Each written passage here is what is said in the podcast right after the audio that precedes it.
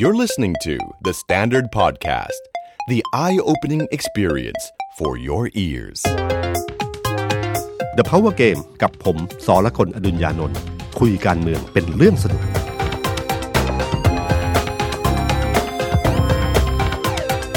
สวัสดีครับ ผมสอละคนอดุญญานนท์ครับ สวัสดีครับ ผมเอกธนกรวงปัญญาครับคอนเทนต์ครีเอเตอร์การเมืองของ The Standard ครับ สวัสดีคุณผู้ชมแล้วก็สวัสดีพี่ตุ้มครับครับ 12 มีนาวันนี้เรื่องร้อนๆเยอะมากครับพี่ตุ้ม เป็นวันเดียวที่ผมหาประเด็นพูดยาก เพราะว่ามันเยอะเหลือเกิน เยอะครับ ตั้งแต่เช้านี่เราก็เจอสองกระทรวงเขา ฟ้องกันไปฟ้องครับกันมา แล้วก็มีจะมีการแก้ตัวกันยังไง ก็เดี๋ยวรอฟังพี่ครับตุ้มวิเคราะห์นะครับ วันนี้คือผมว่าวันนี้เราอยากจะคุยอยู่สองเรื่องอะครับ เรื่องหนึ่งที่ต้องคุยแน่ๆคือเรื่องไวรัสนะครับ อันที่สองก็คงคุยเรื่องรัฐบาลสักนิดนึงนะครับ ว่าตอนนี้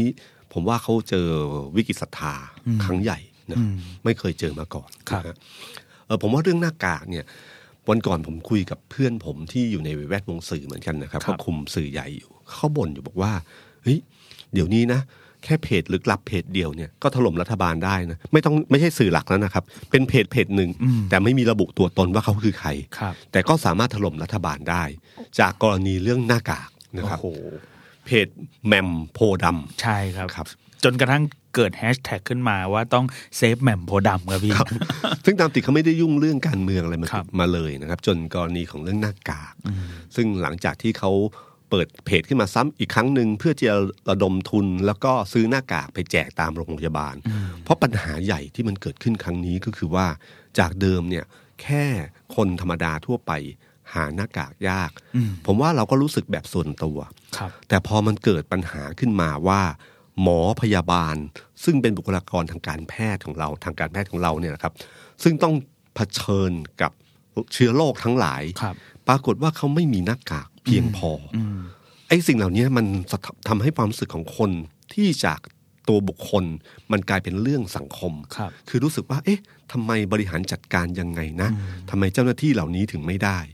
บางคนต้องมีภาพข่าวที่ประเภทว่า เอาหน้ากากไปใช้ซ้ำเริ่มใช้หน้ากากผ้าแล้ว หมอบางคนบอกว่าหน้ากากผ้าเนี่ยเขาไม่ได้ใช้มา 20กว่าปีแล้ว ต้องเริ่มมาใช้อีกครั้งหนึ่งเพราะความขาดแคลนที่เกิดขึ้น มีเว็บไซต์ของอย่างเช่น ของโรงพยาบาลรามาครับที่เพจเขาก็ประกาศขอบริจาคขออรัย่าบงบนี้ริเลจาคยเลยซึ่งสิ่งเหล่านี้มันเป็นความรู้สึกของในความรู้สึกในใจคนที่พอเห็นเรื่องเนี้ยมันกลายเป็นเรื่องใหญ่มากนะฮะเพราะเพจแหม่มโพโพธิ์ดำเนี่ยเอ่อเปิดเพจขึ้นมา แล้วก็มีการระดมทุนเพื่อจะเรื่องหน้ากากแล้วก็มีคนส่งข้อมูลไปให้เขาเป็นข้อมูลที่เกี่ยวข้อง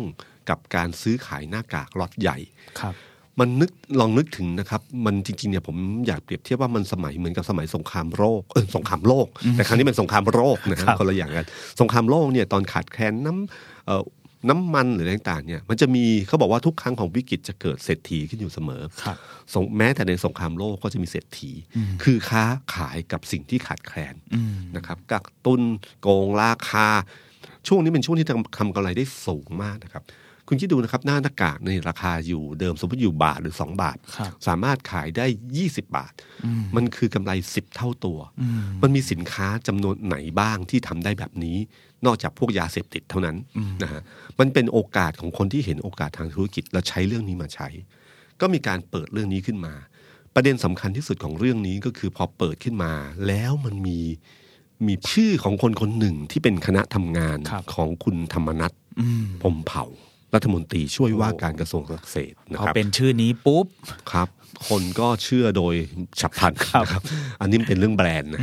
คือคือต้องยอมรับว่าแบรนด์ของคุณธรรมนัฐตั้งแต่ก่อนเข้ามาเป็นรัฐมนตรีครับประวัติที่ผ่านมาจนมาถึงอภิปรายไม่วางไม่ไว้วางใจครับซึ่งเรื่องนี้ก็ถูกกระพือใหญ่ขึ้น เรื่องยาเสพติดเรื่องอะไรต่างๆ ที่มีพูดถึงเนี่ยครับทำให้พอชื่อนี้ไปประทับกับเรื่องนี้ขึ้นมา คนก็รู้สึก เชื่อขึ้นมา ทั้งทั้งสำหรับผมนะครับ อันนี้เป็นความเห็นส่วนตัวของผมครับผมว่าเคสนี้คุณธรรมนัฐอาจจะไม่ได้เกี่ยวข้อง แต่มันมีชื่อคณะทำงานครับหลายคนบอกเอ๊ะคณะทำงานของคุณธรรมนัฐมันก็ต้องเกี่ยวกับรัฐมนตรีสิ ในทางการเมืองคือรัฐมนตรีนะครับ นอกจากตำแหน่งที่เป็นทางการอื่น ๆ แล้วผู้ช่วยเลขาเนี่ยคณะทำงานเนี่ย มันเป็นตำแหน่งในทางการเมืองเท่านั้นเอง คือเอาสสที่หรือผู้สมัครสสหรือนักการเมืองในพื้นที่ที่เราจะปั้นขึ้นมาให้เป็นผู้สมัครเนี่ยครับมารวมเป็นชื่อคณะทำงาน คณะทำงานนี้ไม่มีเงินเดือนอะไรทั้งสิ้น เขาขอนำบัตรเท่านั้นเองครับ เพื่อที่จะทำงานในพื้นที่ได้ง่ายขึ้น นึกถึงคนในต่างจังหวัดดิครับ แล้วก็มีนำเอ่อมีนำบัตรอันหนึ่งว่าเป็นคณะทำงานของรัฐมนตรีคนหนึ่งเนี่ย มันดูใหญ่ขึ้นมาทันทีเลยโอ้นะโหครับชาวบ้านรีบเก็บบัตรนั้นเลยครับใช่ไหมครับแล้วมันจะรู้สึกว่าทนนั้นเนี่ยทำอะไรก็ง่ายขึ้น เป็นคณะทำงานเป็นคณะทำงานของรัฐมนตรีนะครับโปรเจกต์ต่างๆ หรืออยากจะเอาถนนหนทางมาลงเลยมีโอกาสเป็นไปได้ อันนี้ในทางการเมืองเป็นที่พอรับรู้กันอยู่ว่าครับเป็นอย่างนั้น แต่พอมีชื่อนี้ขึ้นมาขึ้นมานะครับ แล้วก็มีการแฉออกมาว่ามันมีการชื่อคุณบอยใช่ไหมอ่าที่คุณบอยประกาศขายหน้ากากจำนวนมากมายอะไรต่างๆเนี่ย แต่วันตั้งแต่วันนั้นที่ผมเห็นข่าวเนี่ยผมก็เริ่มค้นข้อมูลไปดู เพราะมันมีชื่อบางชื่อแล้วมันน่าสงสัยอยู่บางอย่างครับนะก็มันมีชื่อของคุณพันยศใช่ไหมฮะอ่าคุณพันยศขึ้นมาคุณพันยศนี่เป็นอัครอมรพงศ์นะเป็นอดีตเลขาที่การพักพระราดอนภาพนะเป็นนักธุรกิจแล้วก็มาทำอ่านักธุรกิจทำด้านวิทยุลูกทุ่งมาก่อนนะครับเรดิโอลูกทุ่งเรดิโออะไรต่างๆเนี่ยนะครับเอ่อแล้วก็มาทำทางด้านเอ่ออาหารเสริมนะฮะแล้วก็ทำธุรกิจใหญ่พอสมควร ไล่ไปดูคลิปเก่าๆของเขาเนี่ยแล้ว search ชื่อใช้ใช้วิธีการแบบท่านนายกสอนนะครับคือเข้า Google แล้วก็เซิร์ชชื่อมาเนี่ยครับมันจะมีข้อมูลเข้ามาเยอะมากเลยนะครับ อย่างเช่น พิธีเปิดเอ่อตึกใหม่เนี่ยนะตึกใหม่ที่อะที่ที่ที่ทำที่ที่ที่เป็นข่าวอยู่วันเนี้ยนะครับ คนเปิดคือพลเอกชวลิตยงใจยุทธนะฮะแต่นั้นเป็นในอดีตที่ท่านท่านหมดเอ่อจากทางการเมืองไปแล้ควรับหรือถ้าไปดูข่าวเก่าๆประเภทว่ามีงานสงกรารที่ หนองแขมนะเขาอยู่แถวหนองแขมนะฮะเขาเป็นถิ่นแถวเขาแถวนั้น ก็จะมีภาพของคุณจาเอ่อจุลินทร์ลักษณะวิสิทธิ์เป็นเขาตอนนั้นเขาใช้คำว่าอดีตรัฐมนตรีสาธารณสุขครับไปร่วมงานเป็นกึ่งประธานไปด้วย ก็อย่างเงี้ยคือเป็นนักการเมืองที่พยายามเอ่อมีสายสัมพันธ์อยู่พอสมควรเนี่ยแล้วก็ทำธุรกิจด้านนี้ เรื่องราวเหล่านี้ครับพอมันเกิดขึ้นมาปั๊บเนี่ยมันก็เลยเกิด กระแสขึ้นมาอย่างใหญ่หลวงว่าเหมือนเรื่องแป้งยังไม่จบ แล้วก็มาเจอเรื่องหน้ากากต่ออีกมันก็กลายเป็นเหมือนว่ารัฐบาลเนี่ย หาประโยชน์คนในรัฐบาลหาประโยชน์จากเรื่องนี้ พอเรื่องนี้ขึ้นมามันผมว่าคนมันเจ็บใจนะคือผมที่ผมบอกว่าถ้าเรื่องหน้ากากที่บริหารจัดการไม่เป็นผิดพลาด ยังพอรับได้ แต่ถ้ามีการทุจริตกับเรื่องนี้เมื่อไหร่เนี่ย คนจะรับไม่ได้ พอแบบนี้ขึ้นมาเนี่ยมันเหมือนกับฟางเส้นสุดท้ายในใจคนนะครับ มันจะทำให้คนรู้สึกมากเลยว่าเฮ้ยทำกันอย่างนี้เชียวเหรอครับนะครับ ขนาดเรายังไม่มีบุคลากรทางการแพทย์ไม่มี แล้วยังเอาไปทำมาหากินอีก คนก็เกิดความรู้สึกนี้ความรู้สึกนี้ไปเร็วมากนะครับ มันช่วงวันนั้นเนี่ยจากวันนั้นเป็นต้นมาเนี่ยมันแพร่เร็วมาก มันเป็นไวรัสรูปแบบหนึ่งเลย มันทำให้คนรู้สึกกับรัฐบาลอย่างอย่างอย่างครับเลวร้ายที่สุดตั้งแต่ที่ผมนั่นมาเลยเนี่ย มันมีแม้แต่คนที่เคยสนับสนุนรัฐบาลทั้งหลายนะครับ ออกมากันเต็มเลยครับ ตั้งแต่คุณอุฮารุไทย ซึ่งเป็นแกนนำของคนที่ไปเดินเชียร์ลุงนะครับ วันนี้วันก่อนพี่อูบอกว่าไม่ไหวแล้ว เหนื่อยที่จะปกป้องแล้ว แล้วสุดท้ายก็ขอขอเรียกร้องรัฐบาลแบบเก่า ใช่ ให้รัฐบาลมาจากการแต่งตั้งจะดีกว่า อะไรอารจากมณ์คปอระสมาณชครับแล้วปะที่มาจากการรัฐประหารมีมาตราสี่สี่อะไรเงี้ยแล้วก็มีดรเสรีวงศ์มนทา คนนี้ก็ทุกคนก็รู้ว่าเอาใจช่วยรัฐบาลมาขนาดไหนครับแล้วก็มีอาจารย์สุวินัยเองที่สถาบันทิศทางอืมไทยอย่างเงี้ยครับก็ออกมาวิจารณ์เหมือนกันว่า เริ่มจะคล้ายๆ จะเป็นเหมือนรัฐบาลทักษิณแล้วหรือเปล่าอะไรอย่างเงี้ยในแง่ของการมีเรื่องทุจริตคอร์รัปชันเกิดขึ้นจากคนในรัฐบาลครับพี่ครับ คือเรื่องนี้ที่น่ากลัวก็คือว่า ผมไม่ค่อยเห็นการเอาจริงเอาจังจากรัฐบาล เรื่องนี้เนี่ย ถ้าพลเอกประยุทธ์จะฟื้นกลับมาได้ ฟื้นฟูความศรัทธากับเรื่องนี้คือ ต้องทำเรื่องนี้ให้เป็นเรื่องใหญ่อืมถ้าคุณไม่ถ้ารัฐบาลหรือคนในทั้งหมดเนี่ยไม่เกี่ยวข้องเนี่ย ต้องทำต้องเล่นใหญ่อะต้องเล่นใหญ่แบบเอาจริงเอาจัง เอาขบวนการนี้ออกให้ได้ ซึ่งขบวนการเนี้ยเราในฐานะนักข่าวเนี่ย มองเห็นเรื่องนี้ก็รู้แล้วว่ามันมันสืบไม่ยากเลยครับครับเส้นทางการเงินวิธีการ คือคนชอบมาโต้อย่างเดียวว่าไอ้สองร้อยล้านชิ้นมีเหรอที่ที่บอยออกมาพูด เอาประเด็นนี้ประเด็นเดียว คือสองร้อยล้านชิ้นผมก็เชื่อว่าไม่มีครับแต่มันการโม้ แต่โม้เรื่องนี้ไม่ใช่หมายถึงว่าเรื่องอื่นจะโม้หมดอืมโม้เรื่องนี้แต่เรื่องอื่นเป็นจริงได้นะนะครับ แล้วก็เห็นของอยู่แล้ว กระบวนการนี้มันจริงๆอะถ้าถ้าถ้าสืบไปผมก็ว่าคงไม่ยากหรอกครับกระบวนการนี้คือกระบวนการที่เหมือนกับเอาของจะไปบริจาคที่เมืองจีน แต่จริง ๆ มันคือขาย อืมอ่านี่คือกระบวนการง่าย ๆ ของหนึ่งในจำนวนหลาย ๆ กระบวนการที่เกิดขึ้นนะฮะซึ่ง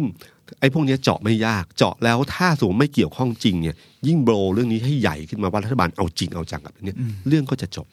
เรื่องก็จะทำให้คนรู้สึกว่าอ๋อรัฐบาลไม่เกี่ยว แต่พอคุณไม่เอาจริงเอาจัง เรื่องนี้จนถึงวันนี้คดีของบอยไปถึงไหน ยังไม่มีใครรู้นะครับครับแต่รู้อย่างเดียวว่าสเอ่อ ผู้สมัครของสสของคนของพลังประชารัฐเนี่ยฟ้องเพจแหม่มโพธิ์ดำแล้วนะครับ อะไรกันคนก็เริ่มรู้สึกเฮ้ยรัฐบาลแทนที่จะเอาเรื่องที่มันผิดกลับไปเอาเรื่องคนที่มาเปิดเผยเผยขึ้นมากลายเป็นคนถูกตรวจสอบโดนก่อน ใช่ครับ คนที่ถูกตรวจสอบซะอีก แล้วตอนนี้ก็เริ่มมีแล้วครับก็ CSILA อะไรต่างๆ ก็จะมีหลักฐานต่างๆ เริ่มเข้ามาเรื่อยคุณสงกรารครับจริยทรัพย์ก็เริ่มออกมาพูดเรื่องนี้เหมือนกันๆคือคนพร้อมจะให้ข้อมูลอยู่แล้วนะครับ พอคนให้ข้อมูลเข้ามาเรื่องแบบนี้มันก็เลยใหญ่ขึ้นมา รัฐบาลไม่เอาจริงเอาจังกับเรื่องนี้ แล้วทำให้รู้สึกว่าพอคุณไม่เอาเอาจริงเอาจัง คนก็ก็ตีความได้เลยครับว่า เอ๊ะ รู้กันหรือเปล่า หรือเป็นคนของรัฐบาลนะครับ เรื่องแบบนี้ผมว่าบริหารจัดการดี ๆ มันจะแก้ปัญหาได้ แต่ถ้าบริหารจัดการไม่ดีเนี่ยมันจะเข้าตัวครับครับ แล้วก็มีเรื่องนั้นนะครับพี่ตุ้มที่กำลังเป็นปัญหาใหญ่ของวันนี้ ก็คือกระทรวงพาณิชย์ครับครับ อธิบดีกรมการค้าภายในวันนี้ก็ไปแจ้งความโฆษกกรมศุลกากรเป็นที่เรียบร้อยแล้วครับ ก็เมื่อเช้านี้ถามคุณจุลินทร์ที่ทำเนียบรัฐบาลว่ายังไงกันแน่เกี่ยวกับเรื่องนี้ในฐานะเจ้ากระทรวง คุณจุลินทร์บอกว่าก็ผมก็ไฟเขียวครับก็คือให้อธิบดีไปพิจารณาว่าจะดำเนินการอย่างไรครับ เรื่องเนี้ยจะอยู่มันมีอยู่สองประเด็นครับประเด็นคือเรื่องการบริหารจัดการเรื่องหน้ากากก่อน กับอีกอันหนึ่งคือเรื่องของเอ่อเรื่องของความสับ ความเป็นเอกภาพในรัฐบาลนะครับ ถ้าเราพูดถึงเรื่องการการจัดการเรื่องหน้ากากเนี่ยครับ มันเป็นเรื่องที่ผมว่าใครที่เคยทำงานบริหารมาสักนิดหนึ่งเนี่ยจะมองรู้สึกเลยว่า เอ๊ะทำไมเรื่องง่ายมันทำให้เรื่องยาก เรามีสินค้าอยู่หนึ่งล้านสองแสนชิ้นต่อวันครับจากโรงงานที่ผลิตได้ และกระจายไปให้สองส่วนส่วนหนึ่งคือคนของกระทรวงสาธารณสุขครับนะครับ สองคือกระจายเข้าไปสู่การประชาชนทั่วไปครับก็มีอยู่แค่สองก้อน พอกระทรวงเอ่อกรมการค้าภายในไปควบคุมทั้งหมดแล้ว กระทรวงพาณิชย์ไปควบคุมทั้งหมดแล้ว ว่าของทั้งหมดต้องผ่านเขา มีการเอาทหารเข้าไปด้วย เพื่อสร้างความเข้มแข็งนี่คือสำนวนของคุณจุลินทร์นะฮะครับ คือที่ไปสัมภาษณ์ของรายการจอมคุณจอมฝันครับก็เนี่ยก็คือว่าทำให้มันเข้มแข็งขึ้นทำให้คนกลัวขึ้นจนเออแล้วก็บริหารจัดการหนึ่งล้านสองแสนชิ้นคำถามคือ ถ้าสมมติว่าคนบอกว่ามันขาดแคลนมันไปไหน ก็ทำให้มันโปร่งใสขึ้น วิธีการง่ายๆของระบบเทคโนโลยีธรรมดาธรรมดาเลยก็คือ เอาข้อมูลทั้งหมดเข้าไปในเว็บไซต์ครับว่า1ล้าน2แสนชิ้นกระจายไปไหน ให้เข้าไปอย่างในจุดที่ย่อยที่สุด ไม่ต้องพูดว่าไปที่กระทรวงสาธารณสุขเท่านี้เท่านั้นนะให้ละเอียดเลยว่าสาธารณสุขเนี่ยกระจายไปที่ไหนโรงพยาบาลรามาเท่าไหร่ศรีราชวันนี้เท่าไหร่ แค่นั้นเองครับ แล้วก็ไปเอ่อโรงพยาบาลเอกชน คลินิกต่างๆ เท่าไหร่ ในขณะเดียวกันอีกฝั่งหนึ่งในฝั่งของกระทรวงพาณิชย์ก็ให้ตัวเลขชัดๆ ไปเลยว่า เข้าไปรายละเอียดว่ากระจายไปที่ร้านขายยาร้านนี้หนึ่งร้อยชิ้นห้าร้อยชิ้นสองหมื่นชิ้น ให้ชัดไปเลยครับให้เห็นกันไปเลย มันเหมือนระบบบล็อกเชนขึ้นมาทันที ก็คือว่ามันมีการตรวจสอบกันเองครับ ผมบอกมีรายชื่อในเว็บไซต์นี้บอกว่าผมเอาส่งไปให้เอกแล้ว คุณเอกประมาณหนึ่งห้าพันชิ้น ถ้าไม่ได้รับ ก็จะต้องโวยขึ้นมา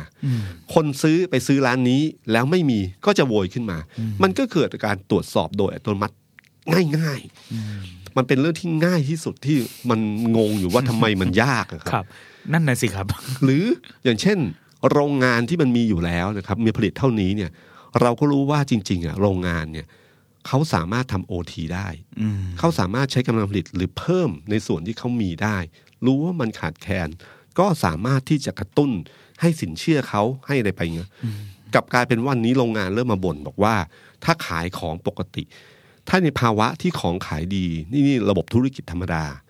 เราจะขายสดทันที จากเดิมที่เรามีเครดิตให้ ถ้าเราขายดี เราก็จะขายสดเอาเงินสดเข้ามาเร็ว ปรากฏว่ากระทรวงพาณิชย์เนี่ยพอเอ่อพอควบคุมทั้งหมดแล้วเนี่ยจ่ายเป็นเครดิตอีก เงินยังไม่เข้ากระเป๋าสักทีคือ ซึ่งผมก็เข้าใจระบบราชการนะครับว่าเงินมันยิ่งช้าเพราะยิ่งช้าแบบเนี้ยการกระตุ้นให้เขาผลิตเยอะมันก็ไม่มีประโยชน์อืมมันไม่มีแรงจูงใจ เงินมันไม่มาสักทีเงินมันไม่มาสักทีครับผลิตไปเรื่อยๆ จ่ายของวัตถุดิบไปเงินสดยังไม่เข้ามา ทั้งๆที่ถ้าเขาขายทั่วไปเนี่ยเขาได้เงินสดแล้วครับนะครับไอ้สิ่งเหล่านี้ผมว่ากระบวนกลไกเหล่านี้อืมมันสามารถบริหารจัดการได้ ถ้าจะทำกับมัน เรานึกถึงภาพของตอนที่อย่างเช่น ไต้หวัน ญี่ปุ่นเอ่ออย่างง่ายๆ ที่เราพูดถึงว่าแทนที่จะไปขายที่กระทรวงสาธารณสุขมีคนรอคิวอยู่ยาวเหยียดนะอืมเราไม่ต้องการให้คนมาชุมนุมกันเยอะๆ เพื่อป้องกันไวรัสอันนี้ แต่ปรากฏว่าเราจะขายหน้ากากอยู่ไม่กี่จุด แล้วคนก็ต้องไปเข้าคิวใช่ที่ญี่ปุ่นก็ใช้วิธีการง่ายๆ ก็คือส่งทางไปรษณีย์ครับ แค่นั้นเอง ที่ไต้หวันไต้หวันก็เหมือนกันครับพี่ ก็ใช้วิธีการใกล้ๆเคียงกันกับญี่ปุ่นก็คือว่าบอกประชาชนเลยว่าร้านขายยาที่ไหนจุดไหนมีหน้ากากอนามัยบ้าง หรือว่าถ้าส่งแล้วเนี่ยอืมก็ให้ไปรับที่ร้านขายยา หรือร้านสะดวกซื้อทั่วไปที่อยู่ใกล้ๆกับจุดที่เขาสั่งคือสามารถเข้าไปดูในแอปพลิเคชันเขาได้เลยใช่ใช่ไหมครับแล้วก็มีรู้ว่าของมันอยู่ตรงไหนใช่เท่าไหร่เท่านี้เองเห็นครับเห็นจำนวนเลย แล้วก็ถ้าตรงนี้น้อยก็สามารถที่จะไปที่จุดอื่นได้ อย่างเช่นผมเจอคุณพาวุฒิของตลาด .com อะครับเขาก็พยายามมากเลยนะอืมเขาเสียเวลากับเรื่องนี้มากคือเขาพยายามกระตุ้นว่าเฮ้ยด้วยระบบเทคโนโลยีเหล่านี้มันทำได้นะอืมก็จะพยายามไปนำเสนอ ก็ผมไม่รู้ว่าเรื่องมันจะใช้เวลายาวนานเท่าไหร่ ซึ่งระบบเนี้ยเอกชนเขาพร้อมเขาเขาคงหงุดหงิดอะผมรู้สึกนะคนที่เชี่ยวชาญเรื่องนี้คงหงุดหงิดครับว่า ทำไมไม่ทำแบบนี้นะโอ้ง่ายจะแล้วในตายต่างประเทศก็ทำสำเร็จอะพี่ มันประเทศไทยไม่น่ายากนะ แล้วการปักหมุดมันก็ไม่ใช่เรื่องยากครับใช่ไหมครับในปัจจุบันอืมเนี้ปักหมุดในในต่างๆ ว่าที่ไหนมีแล้วมีปริมาณเท่าไหร่ ที่ผมบอกครับว่า ถ้าเรามีระบบการจัดการที่เข้าสู่รายละเอียดอย่างนี้ได้จริง มันก็สามารถปักหมุดได้เลย ชาวบ้านก็ไม่แตกตื่นอืมคือสิ่งสำคัญที่คนซื้อกักตุน เพราะคนคิดว่าของมันขาด และของมันจะไม่มีในตลาด หาซื้อได้ยาก เจอเมื่อไหร่ก็ต้องรีบซื้อ นะครับเหมือนผมอะความรู้สึกคือเดินผ่านร้านขายยาเมื่อไหร่ แล้วเจอป้ายว่าแมสหมด no mask พอเห็นร้านนี้มีปุ๊บผมวิ่งเลยแล้วก็วิ่งซื้อใส่เยอะลด้วยใช่ไหมใช่ครับเพราะเรากลัวจะไม่มีใช่ให้ได้เท่าไหร่เราซื้อหมด เก็บไว้ก่อน พวกออนไลน์ก็เหมือนกัน ตอนนี้ออนไลน์ก็ก็คือขายกันเยอะแยะไปหมด แล้วก็การที่ไปเอ่อมาตรการถ้าของมันไม่มีนะครับ แล้วคุณไปคุมมากเกินไป มันจะยิ่งไปตลาดมืด แล้วมันจะยิ่งราคาสูงกว่าเดิมอีกอืม ผมชอบที่นักข่าวช่องเจ็ดถามกรมการค้าภายในอะครับ ที่เขาเขาถามเขาที่ที่เขาอยากจะพาท่านอธิบดีและเจ้าหน้าที่ทั้งหลายไปเดินตลาดกันหน่อยครับที่บอกว่าไม่มีของขายเกินราคา หรือบอกว่ามีของขายอยู่ทั่วไปอยู่แล้ว พาเดินตลาดหน่อย ปัญหาของตอนนี้ครับ คือมันเป็นระบบราชการ นายกเนี่ยเชื่อข้อมูลระบบราชการเยอะเกินไป จนไม่มีหน่วยงานที่เข้าไปตรวจสอบข้อเท็จจริง พอ เชื่อมากเกินไปมันนำมาสู่คำพูดที่บอกว่า แล้วทำไมไม่ไปซื้อที่โรงงานจำได้ไหมครับไอ้ครั้งแรกครับครับเพราะว่ากระทรวงพาณิชย์รายงานบอกว่าของมีไม่ขาดอืมของมีไม่โรงงานจำนวนเท่านี้ผลิตมาจำนวนเท่านี้ไม่ขาดก็เชื่อเลยครับทั้งที่นักข่าวทุกคนก็อยู่ในตลาดนะครับอืมรู้อยู่ว่ามันหาไม่ได้ แล้วนายกก็บอกให้ไปซื้อที่โรงงาน ครับคำประเภทนี้มันมาจากการเชื่อข้อมูลระบบราชการมากเกินไปอืมซึ่งระบบราชการเนี่ยผมว่าบางทีมันก็ต้องตรวจสอบเหมือนกัน ต้องมีคนที่เข้าไปตรวจสอบจริง ๆ แม้แต่คุณจุลินทร์แม้แต่คนพวกนี้ก็ตามทีที่ต้องเข้าไปดูเหมือนกัน ระบบการบริหารจัดการที่มีปัญหาที่เกิดขึ้นนี่เองเนี่ย ผมว่าเป็นเรื่องใหญ่ของเรื่องหน้ากากนะครับ มันสะท้อนให้ถึงเอ่อประสิทธิภาพการทำงานของรัฐบาลนะแล้วเรื่องหน้ากากและเรื่องไวรัสที่เกิดขึ้นในวันเนี้ย ผมว่าตอนเนี้ยผลกระทบต่อเสถียรภาพรัฐบาลใหญ่มากโอ้โหยิ่งกว่าการวิพากษ์ไม่ไว้ใจยิ่งกว่าข้างในอะไรทั้งสิ้น คือวิวิกฤตศรัทธาที่เกิดขึ้นเนี่ย มันมันสะท้อนมาจากการทำงานของรัฐบาล คือรัฐบาลที่มาจากระบอบประชาธิปไตยนะครับที่มาจากการเลือกตั้งเนี่ยเขาบอกว่าต้องบริหารอยู่สองอย่างหนึ่งเขาบริหารบ้านเมืองกับสองบริหารการเมืองครับ คือถ้ามาจากการรับอาหารเนี่ย การเมืองไม่ต้องบริหารมาก ไม่มีใครเคยเท่าไหร่หรอกครับนะครับไม่มีสภาสภาก็พร้อมยกให้ แต่ถ้ามาแบบประชาธิปไตยมีความเห็นที่หลากหลายเนี่ยการบริหารการเมืองเป็นเรื่องที่สำคัญ ทั้งการเมืองในสภาและนอกสภาครับครับ อย่างตอนนี้พลเอกประยุทธ์เนี่ยเท่าที่เห็นก็คือกระแสการเมืองเริ่มเริ่มมาแล้วครับพอปัญหาใหญ่ ๆ ถล่มเข้ามาเนี่ยนะครับ จากเดิมเพียงแค่อภิปรายไม่วางใจ ก็คือจะมีการที่จะเอ่อเขย่าว่าจะมีการปรับพรมหครัรือบไม่ มีแฟดม็อบเกิดขึ้น วันนี้แฟดม็อบเบาลงเลยนะครับไวรัสเรื่องใหญ่สุดแล้วนะครับปะปรากฏว่าตอนเนี้ยมันเริ่มมีข่าวพอเรื่องมีข่าวหน้ากากคุณธรรมนัฐก็เริ่มมีของสสพักพลังประชารัฐออกมาใช่ไหมครับอืมแล้วก็มีอีกหลายหลายหลายคนเลยนะครับ พี่ที่ถูกตั้งคำถามเกี่ยวกับเรื่องการบริหารจัดการเรื่องหน้ากากตอนเนี้ย ที่หมายก็ที่สะท้อนภาพถึงการทำงานของคนในรัฐบาลเองว่า เอ๊ะทำไมของบางอย่างที่น่าจะอยู่กับมือประชาชนน่ะครับแต่ไปอยู่ในมือของคนใกล้ชิดนักการเมือง ใช่ครับ คุณธรรมคุณธรรมนัฐเนี่ยเป็นเป้าทางการเมือง เป็นหมู่บ้านกระสุนตกนะฮะก็คือตกหลายรอบมากตกหลายเมาครับเอ่อพรรคประชาธิปัตย์ก็จะไม่เลิกใช่ไหมครับ หลังจากเรื่องที่เกิดเหตุเอ่อหลังจากพิปรายไม่วางใจเรียบร้อยเนี่ยครับ ก็มีสสที่มาแถลงข่าวบอกว่าจริงๆอะเขาไม่ได้โหวตให้นะ แต่พอดีเสียงส่วนใหญ่ คิดแบบนี้ก็เลยจำเป็นต้องโหวตให้ครับล่าสุดพอมีเรื่องหน้ากากขึ้นมา ก็เริ่มมีอีกแล้วในไลน์พรรคประชาธิปัตย์ตอนนี้ไลน์เนี่ยเดือนะคดรับมาก โอ้โห แคปหน้าจอกันสนุกมากมูพูดถึงพายเรือให้โจรนั่งครับพูดถึงอะไรต่างอืมๆผมมันมีเนื้อหาอยู่ตรงส่วนหนึ่งที่หลายคนไม่ได้หยิบมาเป็นข่าวก็คือเนื้อหาที่พูดถึงว่า คุณอภิสิทธิ์เวชชาชีวะได้คุยกับ เหมือนกับสสในนั้นเนี่ยครับก็บอกให้ระวังนะ ระวังพักเทพพักมารนะอืมคือถ้าเป็นพักเทพพักมารเมื่อไหร่เนี่ยนะมันจะดึงไม่หลุดครัจะบสลัดไม่หลุด คือเหตุการณ์วิกฤตตอนช่วงเหตุการณ์สองเอ่อพฤษภาธมินปีสามห้าเนี่ยครับมันทำให้เกิดพักขึ้นมาสองกลุ่ม กลุ่มหนึ่งที่สนับสนุนพลเอกสุจินดา เขาจะเรียกว่าพักมารอืมอีกกลุ่มหนึ่งอะจะเป็นพักเทพ แล้วก็ช่วงนั้นเนี่ยในการหาเสียงเลือกตั้งเนี่ยพักเทพพักมารเนี่ยกลายเป็นเป็นกระแสใหญ่ของการเลือกตั้งสสที่อยู่ในกลุ่มที่เรียกว่าพักมารเนี่ย ก็ได้สสน้อยลงนะครับ สุดท้ายแล้วพักเทพก็ชนะอืมนี่คือประวัติศาสตร์การเมืองที่คุณพิสิทธิ์กลัวว่า ครั้งนี้พรรคประชาธิปัตย์เนี่ย ถ้าช้าเกินไปอยู่ในฝั่งนี้ ถ้ากระแสมันแรงมากๆนะครับ แรงจนรัฐบาลของพลเอกประยุทธ์อยู่ไม่ได้ แล้วคนรู้สึกแย่มากๆ เกิดม็อบเกิดอะไรขึ้นมาเนี่ย ถ้าต้องยุบสภาเลือกตั้งใหม่เมื่อไหร่มันจะเกิดบรรยากาศนี้ขึ้นมาอืมซึ่งมีโอกาสกลับมาไหมพี่ถ้าดูแล้ว ถ้าถามว่าตอนนี้ผมว่าในเชิงม็อบอาจจะไม่เท่าไหร่ แต่ในเชิงวิกฤตศรัทธาเนี่ยน่ากลัวมากนะครับ แต่ประเด็นที่คุณเวสิทธิ์พูดประเด็นเนี้ยอย่าลืมว่ากลุ่มคนที่ออกมาส่วนใหญ่เราก็เห็นชื่อว่าคนใกล้ชิดคุณวิสิทธิ์ทั้งสิ้น คุณพนิษฐ์วิกิตเศษ ที่ออกมาพูดเรื่องพายเรือให้โจรนั่งเนี่ยแหละครับคำนี้คำแรงมากแรงมาก คือถ้าอยู่กลุ่มไลน์คุยกันภายในก็ไม่เป็นไร แต่พอปรากฏภายนอกปั๊บเรื่องนี้กลายเป็นเรื่องใหญ่ขึ้นมาทันทีนะครับลายหลุดไม่ได้มีแค่พักประชาธิปัตย์นะครับพี่ครับลายหลุดมีพักพลังประชารัฐด้วยครัครับบคุณศิระเจนจาคะก็อืมห้าวเป้งแบบที่สื่อพาดหัว เปิดศึกกับคุณไผ่ลิก ก็คือครับไผ่วันพอยที่อยู่กับคุณธรรมนัฐเนี่ยแหละคือคุณศิระเนี่ยเขาออกมามากดดันให้คุณครับธรรมนัฐลาออกอืม ซึ่งหลายคนก็มองคุณศิระแล้วก็มองไปหาคนหาอยู่เบื้องหลังว่าคือใครครับที่ออกกระแสแบบนี้ขึ้นมานะครับ คุณศิระที่ผ่านมาเนี่ยก็ไปกินข้าวที่กลุ่มคุณสมศักดิ์ครับกินข้าวในกลุ่มของคุณวิรัตใช่ไหมครับ กลุ่มคุณอนุชากลุ่มอะไรพวกเนี้ยก็มีอยู่ แล้วเราก็ไม่รู้ว่าคุณศิระเนี่ยออกมาเอง หรือว่ามีใครช่วย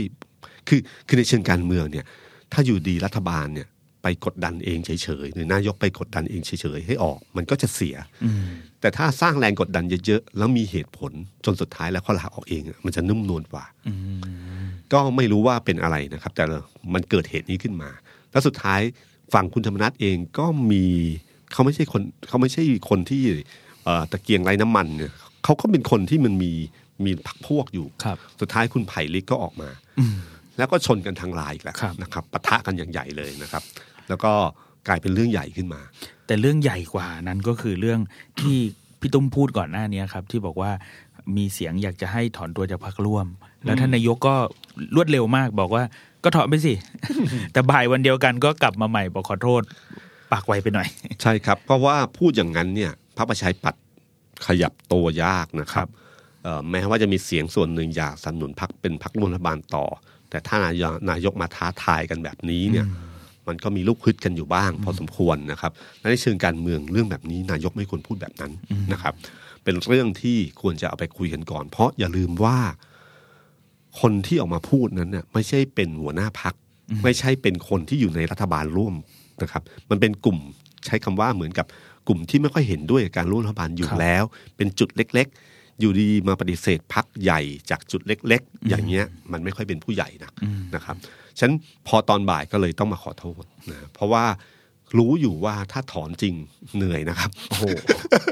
แค่นั้นนายกก็ดูจะเหนื่อยแล้วนะครับ ใจผมแย่ลงทุกวันนะครับ นายกบอก อย่าวัดแค่เสียงนะครับ อย่าพรรคประชาธิปัตย์เป็นฝ่ายค้านเนี่ยให้คูณสองนะฮะพลานุภาพแห่งการทำลายในช่วงที่เวลาที่เป็นฝ่ายค้านเนี่ยเขาเหนือกว่าการเป็นรัฐบาลเยอะมากครับ ในจำนวนพรรคการเมืองหมดพรรคประชาธิปัตย์เป็นพรรคเดียวที่มีพลังในเรื่องของการอภิปรายไม่วางใจสูงสุดนะครับผมผมเห็นใครรู้ไหมครับพี่ตุ้มครับณชัยชนะเดชเดโชเนี่ยครับสสของประชาธิปัตย์เนี่ยให้สัมภาษณ์แล้วพูดเลยว่าเป็นฝ่ายค้านเนี่ยเราไม่กลัวอยู่แล้ว อืมอืมเราเนี่ยถนัดเลยเขาพูดอย่างนี้เลย เป็นอยู่ในเพราะสายเพราะฉะเลือนั้ดนนะครับขอนายกอย่าท้าทาย นี่แหละครับคือสิ่งที่สำคัญที่สุดในการบริหารการเมืองครับ บริหารการเมืองเนี่ยจะต้องบริหารในเชิงความรู้สึกของพรรคร่วมรัฐบาล ลดความขัดแย้งให้น้อยที่สุด ไม่มีเลยเป็นไปไม่ได้อืมแต่ต้องบริต้องบริหารสิ่งเหล่านี้ให้ได้ คุณธรรมธรรมนัทที่ยังเป็นเอ่อยังเป็นประเด็นอยู่ว่าควรจะปรับออกหรือเปล่า ปรับคลมอช่วงเนี้ยผมคิดว่ามันใกล้ๆอะคงไม่มีเพ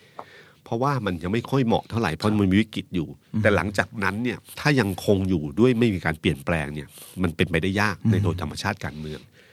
ข้างล่างก็อย่าเขย่าใหญ่นะครับ ข้างบนเองก็มีตำหนิอยู่ฉะนั้นมันมีโอกาสที่จะเกิดการเปลี่ยนแปลงขึ้น แต่ไม่ใช่วันนี้การบริหารการเมืองของรัฐบาลครั้งนี้ของพลเอกประยุทธ์ครั้งเนี้ยนอกจากพรรคร่วมรัฐบาลคือพรรคประชาธิปัตย์แล้ว ภายในพรรคพลังประชารัฐเองก็ไม่ได้ธรรมดานะครับโอ้โหแล้วอย่าลืมนะครับ สัญชาตญาณของพรรคนักการเมืองที่มารวมตัวอย่างเฉพาะกิจแบบนี้นะครับ เวลาที่รัฐนาวาย่ำแย่เมื่อไหร่ พร้อมโดดนะครับอืมยิ่งรัฐธรรมนูญฉบับนี้เปิดโอกาสให้เกิดพรรคเล็ก ๆ ขึ้น แล้วรู้ว่ามันมีพลานุภาพมีอำนาจยังไงบ้าง พร้อมโดดนะครับอืมเขาไม่ได้รักและศรัทธามากนะนะครับยังเห็นสังเกตเห็นการเขย่าที่เริ่มขึ้นมาทุกวัน อย่างเช่น คุณวิรากรคำประกอบ ก็มาเสนอเรื่องแอลกอฮอล์กับกระทรวงพลังงานครับ แล้วก็มีรูปจิกกัดนิดนึงว่า คุณสนธิรัตน์เนี่ยเป็นเลขาธิการพรรคแต่เข้าตัวเข้าพบยากมากอืม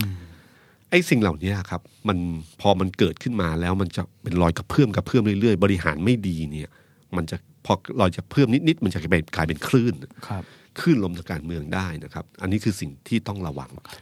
นี่คือเรื่องการบริหารการเมืองนะครับ ซึ่งผมเชื่อว่ามัน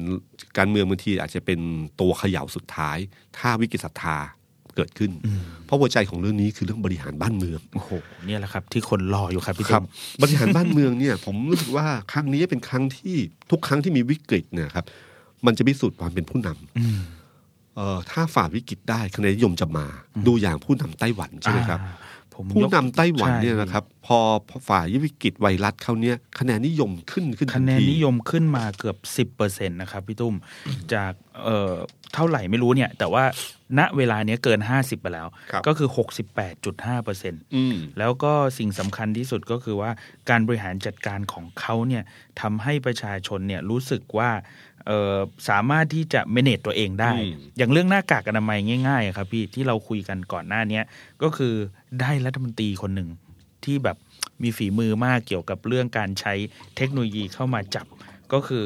ชื่อออเดถังเนี่ยครับสามารถเอ่อสั่งออนไลน์ได้ แล้วก็ร่วมกับเอกชนอย่างไลน์เนี่ยครับโดยให้ประชาชนเนี่ยไปรับที่บ้านหรือร้านยา ครับ พอผ่านเรื่องนี้ขึ้นมาได้ปั๊บ ภาพความเป็นผู้นำก็เกิดอืมนะฮะอย่างผมเคยยกตัวอย่างเมื่อครั้งก่อนเนี่ยที่ขบอออกนุญาว่าตนะครับพี่ตุ้มครับหกสิบแปดจุดห้าเปอร์เซ็นต์นี่มันถืเยออะว่ามากสูงขนาดไหนพี่ โอ้มันแล้วแต่ประเทศอะครับอืมอืมเอ่อแต่ผมว่าถ้าแบบเนี้ยตัวเลขมันชัดเจนอยู่ดีมันขึ้นมาจากเดิมเนี่ยสิบกว่าเปอร์เซ็นต์ครับทันทีเนี่ยอืมทันทีเลยนะครับแล้วบางทีวิกฤตทำดีๆ เนี่ย มันไอ้ปัญหาต่างๆ ที่มันเคยแบบแย่ๆมาแต่ก่อนคุณฝ่าวิกฤตได้หนเดียวเนี่ยอืมก็มันกระฉูดเลยนะครับ แล้วมันคนก็ลืมเรื่องเก่าไปเลย แต่ครั้งนี้เนี่ยสะท้อนให้เห็นเลยนะครับว่า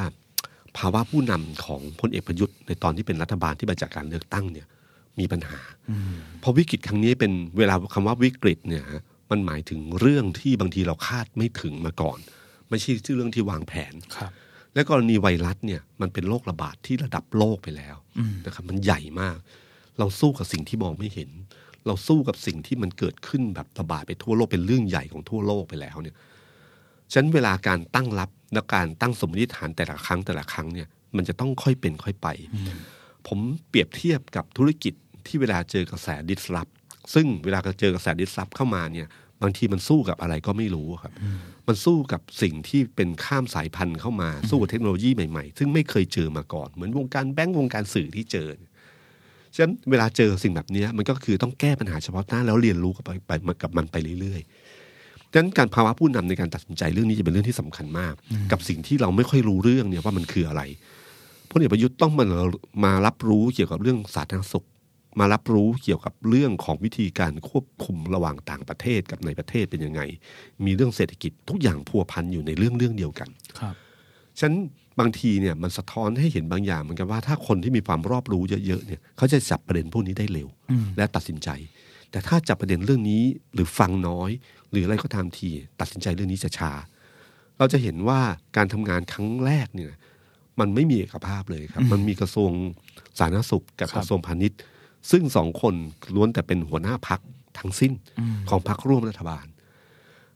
พลเอกประยุทธ์ช่วงนั้นเหมือนกับลอยตัว ไม่ค่อยไม่ค่อยที่จะเห็นว่าจะเชื่อมสองสิ่งนี้เข้าหากันครับทั้งที่มันเป็นเรื่องที่เกี่ยวพันกันครั้งใหญ่ ผมเคยฟังผู้บริหารท่านหนึ่งเนี่ยเคยเล่าบอกว่าตำแหน่ง CEO เนี่ยครับมีไว้ทำไม เขาบอกว่า CEO หน้าที่หลักคือทำในสิ่งที่ลูกน้องไม่ทำหรือไม่ใช่หน้าที่ของลูกน้อง เขาเรียกว่าเหมือนกับเติมฟันหลออเช่น การประสานงานระหว่างสองหน่วยงาน ซึ่งมันไม่ใช่เรื่องหน้าที่ของใครต้องคนคนนี้แหละประสานสองหน่วยงาน เรื่องอะไรที่เป็นเรื่องที่เขาไม่ทำ แล้วเป็นเรื่องที่เชื่อมทำให้เกิดศักยภาพสูงสุด นั่นคือหน้าที่ CEO ฉะนั้นหัวใจสำคัญเรื่องเนี้ยทำไมวอลลุ่มที่ทำเนียบเพิ่งเกิดขึ้น และตัววอลลุ่มในภาวะวิกฤตแบบนี้เนี่ยตามปกติแล้วมันมันต้องเรียกว่าเหมือนกับประชุมทุกวัน ตัดงานอื่นทิ้งทั้งหมด แล้วหยิบเรื่องเนี้ยมาเป็นเรื่องใหญ่อย่างน้อยต้องเป็น 60%ของงาน อื่นๆเป็นเรื่องเบา เพราะนี่คือวิกฤตนะครับ แต่ปรากฏว่ามันเพิ่งเกิดขึ้น พอแบบนี้ขึ้นมาเนี่ยแล้วมันสะท้อนให้เห็นเกิดอะไรขึ้นบ้างคือในภาวะวิกฤตในภาวะที่เราไม่รู้ว่าเป็นอะไร เราต้องการข้อมูลที่ชัดเจนครับเราต้องการสื่อสารประชาชนนะฮะต้องการสิ่งการสื่อสารที่ชัดเจน น่าเชื่อถือ แล้วเรารู้ว่าหลักมันอยู่ตรงไหน แล้วเราจะเดินไปยังไง แต่ปรากฏว่าครั้งนี้รัฐบาลพลาดมากก็คือเรื่องการสื่อสารโหพี่ผมขออนุญาตยกตัวอย่างจากคนที่ทำข่าวภาคสนามนะครัครับบวันนี้รัฐบาลสื่อสารด้วยวิธีการก็คือว่า วันเดียวเนี่ยมีการแถลงสามสี่จุดครับ มีที่ทำเนียบรัฐบาลอืมหนึ่งจุด มีกระทรวงสาธารณสุขสาธารณสุขหนึ่งจุด มีที่สวนภูมิอีกจุดหนึ่งมีที่สัตหีบอีกจุดหนึ่งครับคำถามก็คือว่าทำไมข้อมูลเหล่าเนี้ยมันไม่ถูกนำมารวมกันอยู่เซ็นเตอร์เดียวอืมแล้วมีคนแถลงครับ แล้วคือเช้าอาจจะเอาตรงนี้ก่อนครับบ่ายเป็นสาธารณสุข เย็นเป็นสัตหีบสวนภูมิก็ว่าของคุณไป อืมครับ แล้วข้อมูลมันมันมันมันตีกันนะครับพี่ในใช่แง่ครับตัวเลขบางบางครั้งมันมีปัญหาอยู่ครับ เราเห็นชัดเจนว่ารัฐบาลครั้งนี้หลายครั้งของการตัดสินใจพอตัดสินใจไปแล้วก็เปลี่ยนแปลงเอ่อมาตรการแจกเงินโอ้โหชัดเจนมาก คือประกาศไปแล้วว่าแจกเงิน แล้วพอเสียงต้านเยอะๆก็ถอย ซึ่งถ้าเป็นครั้งเดียวเนี่ยเราจะรู้สึกว่ารัฐบาลชุดนี้รับฟังความเห็นของประชาชนแล้วแก้ไข ซึ่งเป็นเรื่องดี แต่พอมันเกิดซ้ำแล้วซ้ำเล่า ซ้ำแล้วซ้ำเล่าหลาย ๆ ครั้งเนี่ย เราเริ่มไม่เรียกว่าการรับฟังแล้ว มันจะเริ่มเริ่มเริ่มเริ่มรู้สึกว่าเฮ้ยก่อนการตัดสินใจทำไมไม่หาข้อมูลให้ดีก่อนนะ ใช่ไหมครับ อย่างเช่นล่าสุดเนี่ยการเรื่องของยกเลิกฟรีวีซ่าอ่าอันนี้ก็เป็นปัญหาใหญ่ครับ ก็ประกาศแล้วว่าประเทศเหล่านี้ต่อไปที่เคยมาขอวีซ่าได้ที่สนามบินได้เลยอะไรต่างๆ เนี่ยทำได้มีกี่ประเทศประกาศไปเลย ปรากฏวันนี้ทางกระทรวงต่างประเทศ ออกมาบอกว่า ไม่ได้ เบรกไว้ก่อนเบรกไว้ก่อน เรื่องนี้ยังไม่ลงยังไม่ประกาศ ประชุมแล้วมีมติแล้ว แต่ยังไม่ประกาศ ก็ไม่ก็เหมือนกับมันไม่มีมติอะครับ แล้วประชาชนก็สับสน เพราะว่าหลายคนเดี๋ยวเพื่อนจะมา หลายคนเดี๋ยวตัวเองเองครับที่แบบเออ ต้องมาจากตรงนู้นตรงนี้ จะต้องจัดการตัวเองยังไง ยังสับสนอยู่อะครับพี่คือผมเข้าใจในกระทรวงต่างประเทศว่า พอเขาดูรายละเอียดของเรื่องนี้ มันอาจจะมีความเกี่ยวพันว่าเป็นการใจร่วมกันระหว่างสองประเทศ ไม่ใช่ประเทศใดประเทศหนึ่ง มีสิทธิตัดสินใจครับเรื่องนี้เรื่องเดียวครับคนเดียวฝ่ายเดียว แต่วิธีการอันหนึ่งถ้าเราไม่อยากให้คนในประเทศนั้น หรือปิดปิดไม่ให้คนประเทศนั้นเข้ามาง่ายเกินไป เราสามารถสร้างอุปสรรคทางอื่น ที่เป็นอุปสรรคที่ไม่เกี่ยวข้องกับการตัดสินใจของสองประเทศได้ เช่น ถ้าประเทศนี้มาปั๊บเรามีสิทธิ์กักตัว 14 วันเนี่ยอืมรับรองประเทศนั้นก็ไม่มา มีเวมีเวลาเที่ยว 7 วันเดี๋ยวโดนกักตัว 14 วันอะไรเงี้ยคือคือสิ่งเนี้ยเวลาทำการค้าก็จะเขาเรียกอุปสรรคทางการค้า เวลาทำ FTA เซ็นสัญญาเรียบร้อยเสรีนะ แต่พอถึงมาใช้กระบวนการอื่นๆเนี่ยทำให้มันยุ่งยากอะอันนี้เป็นเทคนิค ซึ่งผมว่าจริงๆเรื่องเนี้ยอาจารย์วิษณุน่าจะช่วยได้นะครับแต่ก็เงียบๆไปครับช่วงนี้อาจจะหาวิธีการอะไรบางอย่างได้ครับพอ พอพวกนี้มันไม่มีการไม่ไม่มีความเป็นเอกภาพปั๊บมันก็เลยการเปลี่ยนไปเปลี่ยนมา หรืออย่างเช่นกรณีของยกเลิก เรื่องผีน้อยที่เข้ามาตกลงจะกักหรือไม่กักกักแล้วศูนย์นี้จะยกเลิกหรือไม่ยกเลิก จนไม่รู้ว่าข้อมูลไหนถูกต้องอะอืมนี่คือความน่ากลัวนะครับพอคุณฟังแล้ว เราสมมุติว่ามีเรื่องนี้แถลงมาเสร็จแล้ว เราคิดว่า เฮ้ย เดี๋ยวเปลี่ยนอีกหรือเปล่านะ อืมคือคือถ้าแบบเนี้ยปั๊บ แย่แล้วนะครับ เพราะคนมันจะมีจังหวะเวลาของการไม่เชื่อถืออยู่เยอะมากนะครับฉะนั้นถ้ารัฐบาลเนี่ยพยายามทำก็คือต้องพยายามทำเรื่องนี้ให้ระบบการสื่อสารให้มันชัดเจนกว่านี้ ให้มันมันเป็นเอกภาพมากกว่านี้ครับ เมื่อวานเนี่ยครับพี่ตุ้มไปคุยกับผู้ประกอบการผู้บริหารห้างเนี่ยเขาก็พูดเหมือนกันว่าไอการกระตุ้นเศรษฐกิจภายในประเทศเนี่ยดูจะยังมีไม่มีเลยดีกว่าพี่เขาใช้คำเนี้ยซึ่ง ถ้าย้อนกลับไปสมัยผมยังทันนะครับพี่ตุ้มครับน่าจะยุคคุณชวนมั้งที่ไทยเที่ยวไทยใช้ของไทยหรือว่าอะไรอย่างเงี้ยครับ เราก็นึกถึงว่าเฮ้ยตอนเนี้ยเราเราเห็นใน Agoda สมมตินะพี่ ถูกมาก บางโรงแรมนี่ไม่เคยง้อเราเลย คืนละห้าหมื่นตอนนี้เหลือคืนละห้าพันอืมแต่ไม่มีใครรู้ไงพี่ แล้วก็คนก็ไม่มั่นใจว่าถ้าไปแล้วเหลือคืนละห้าพันเนี่ย จะได้บริการแบบไหน จะปลอดภัยจากโรคไหม แต่ว่าผู้ผู้บริหารที่คุยกับผมเมื่อวานเนี้ยบอกว่าไม่มีตรงนี้เลยอืมเออคือผมว่าไม่มีมาตรการทางด้านการตลาดอืมส่วนหนึ่งเพราะว่ามันครึ่งครึ่งๆกลางๆ ว่าในขณะที่บอกว่าอย่าไปชุมนุม หรือครับในพื้นที่ปิดขนส่งสาธารณะหรืออะไรต่างๆเนี่ย กระตุ้นมากก็ไม่รู้ว่ามันจะขัดแย้งหรือเปล่าครับ แต่ที่ผมเห็นอันหนึ่งก็คือมาตรการของการที่กระตุ้นให้หน่วยงานรัฐ จัดสัมมนาโอ้โหครับ ซึ่งถ้าจัดสัมมนาไม่ใช่ไม่ใช่อีเวนต์นะฮะไม่ใช่อีเวนต์แต่จัดสัมมนาเนี่ยมันก็ยังเป็นรูปแบบที่จะช่วยธุรกิจต่างจังหวัดได้ หรือครับธุรกิจพวกโรงแรมธุรกิจการท่องเที่ยวได้นะครับ ซึ่งรัฐบาลเองก็มีอยู่บางส่วนอยู่อืมแต่หัวใจของเรื่องเนี้ยผมว่าหนึ่งรัฐบาลเรื่องการสื่อสารต้องชัดเจนครับสองความเป็นเอกภาพของหน่วยงานรัฐ ซึ่งควรจะเป็นฝั่งเดียวกัน ไม่ใช่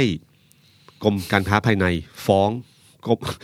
ฟ้องกรฟ้อมงสุนกรมศุลซึ่งเราไม่รู้ว่าจะมีอีกไหมผมผมผมว่าเรื่องนี้เรื่องใหญ่นะครับสำหรับคนที่เป็นนายกรัฐมนตรีครับปล่อยให้หน่วยราชการฟ้องกันเองอืมทั้งที่สามารถจะยกหูกันได้ หรือคุยกันได้ หรือหลายคนก็บอกว่า เอ๊ะ พวกนี้เขามีกรุ๊ปไลน์กันบ้างหรือเปล่าใช่ใช่ไหมความจริงท่านนายกเอ่อคุณจุลินทร์คุณอนุทินอะไรพวกนี้น่าจะมีไลน์ส่วนตัวกันบ้างนะครับมีอะไรจะได้คุยคุยกัน ไม่ต้องไม่ต้องปล่อยให้เป็นอย่างที่เห็น ในวันนี้คำคำถามหนึ่งที่ผมเจอในโซเชียลมีเดียเลยพี่ แล้วก็ฝากมาถามพี่ตุ้มเลยด้วยซ้ำว่าเขาไม่คุยกันเลยเหรอพี่ แสดงว่าที่ผ่านมาเนี่ย การประสานงานของเขา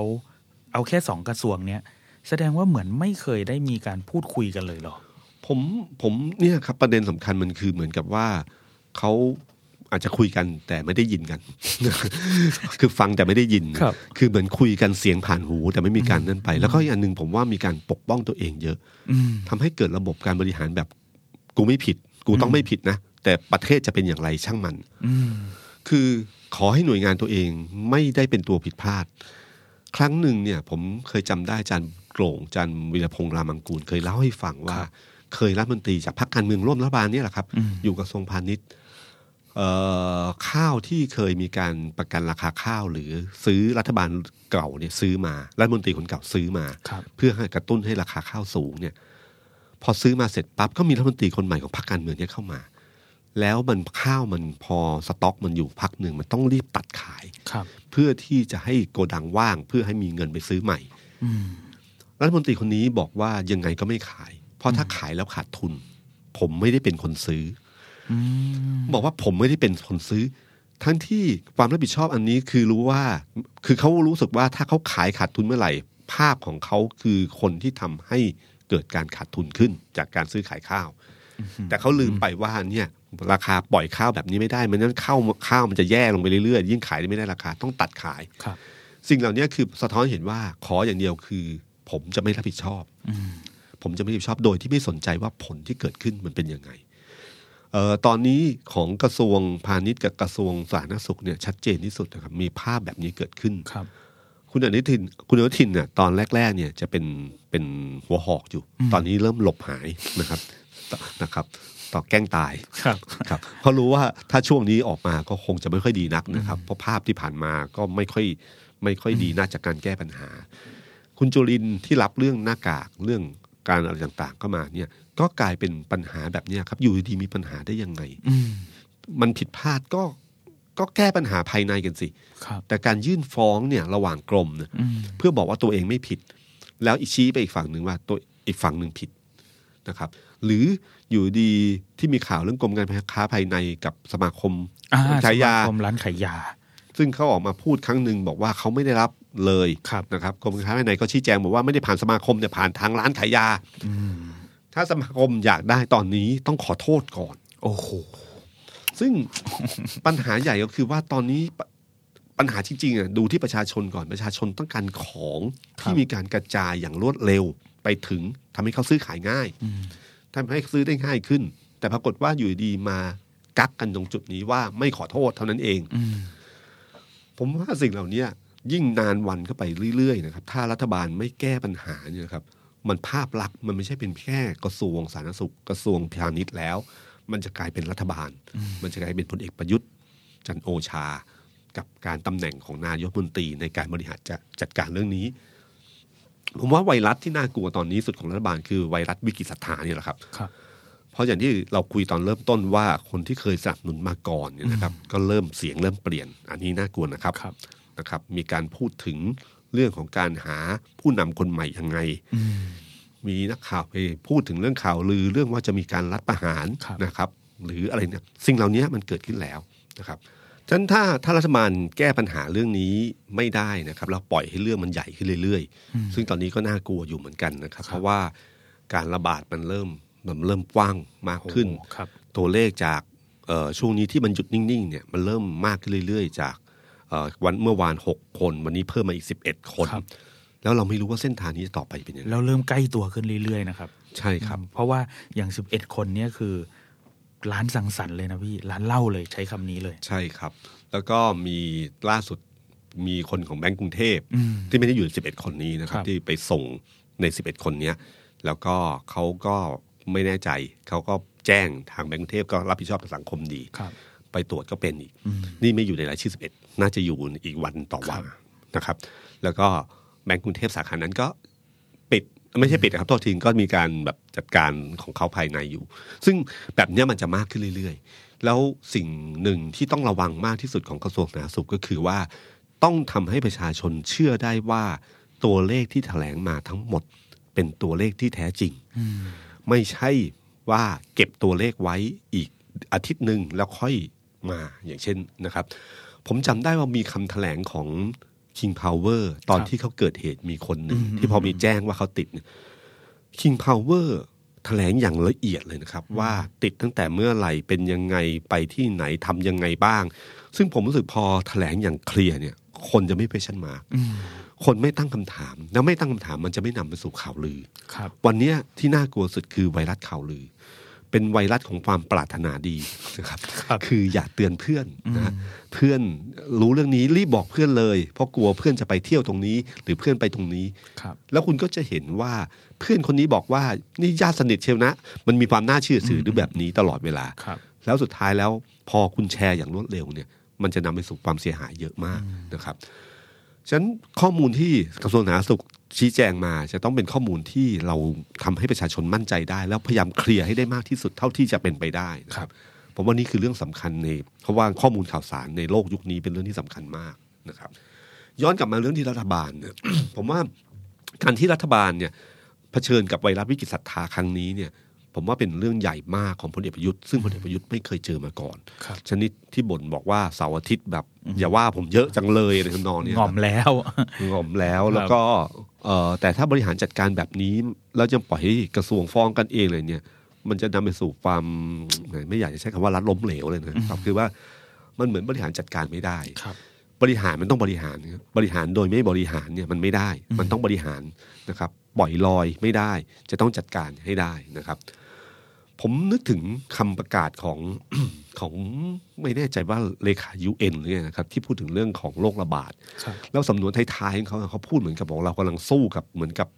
สงครามครั้งใหญ่ เพราะตอนนี้เป็นโรคระบาดระดับโลกไปแล้วนะครับ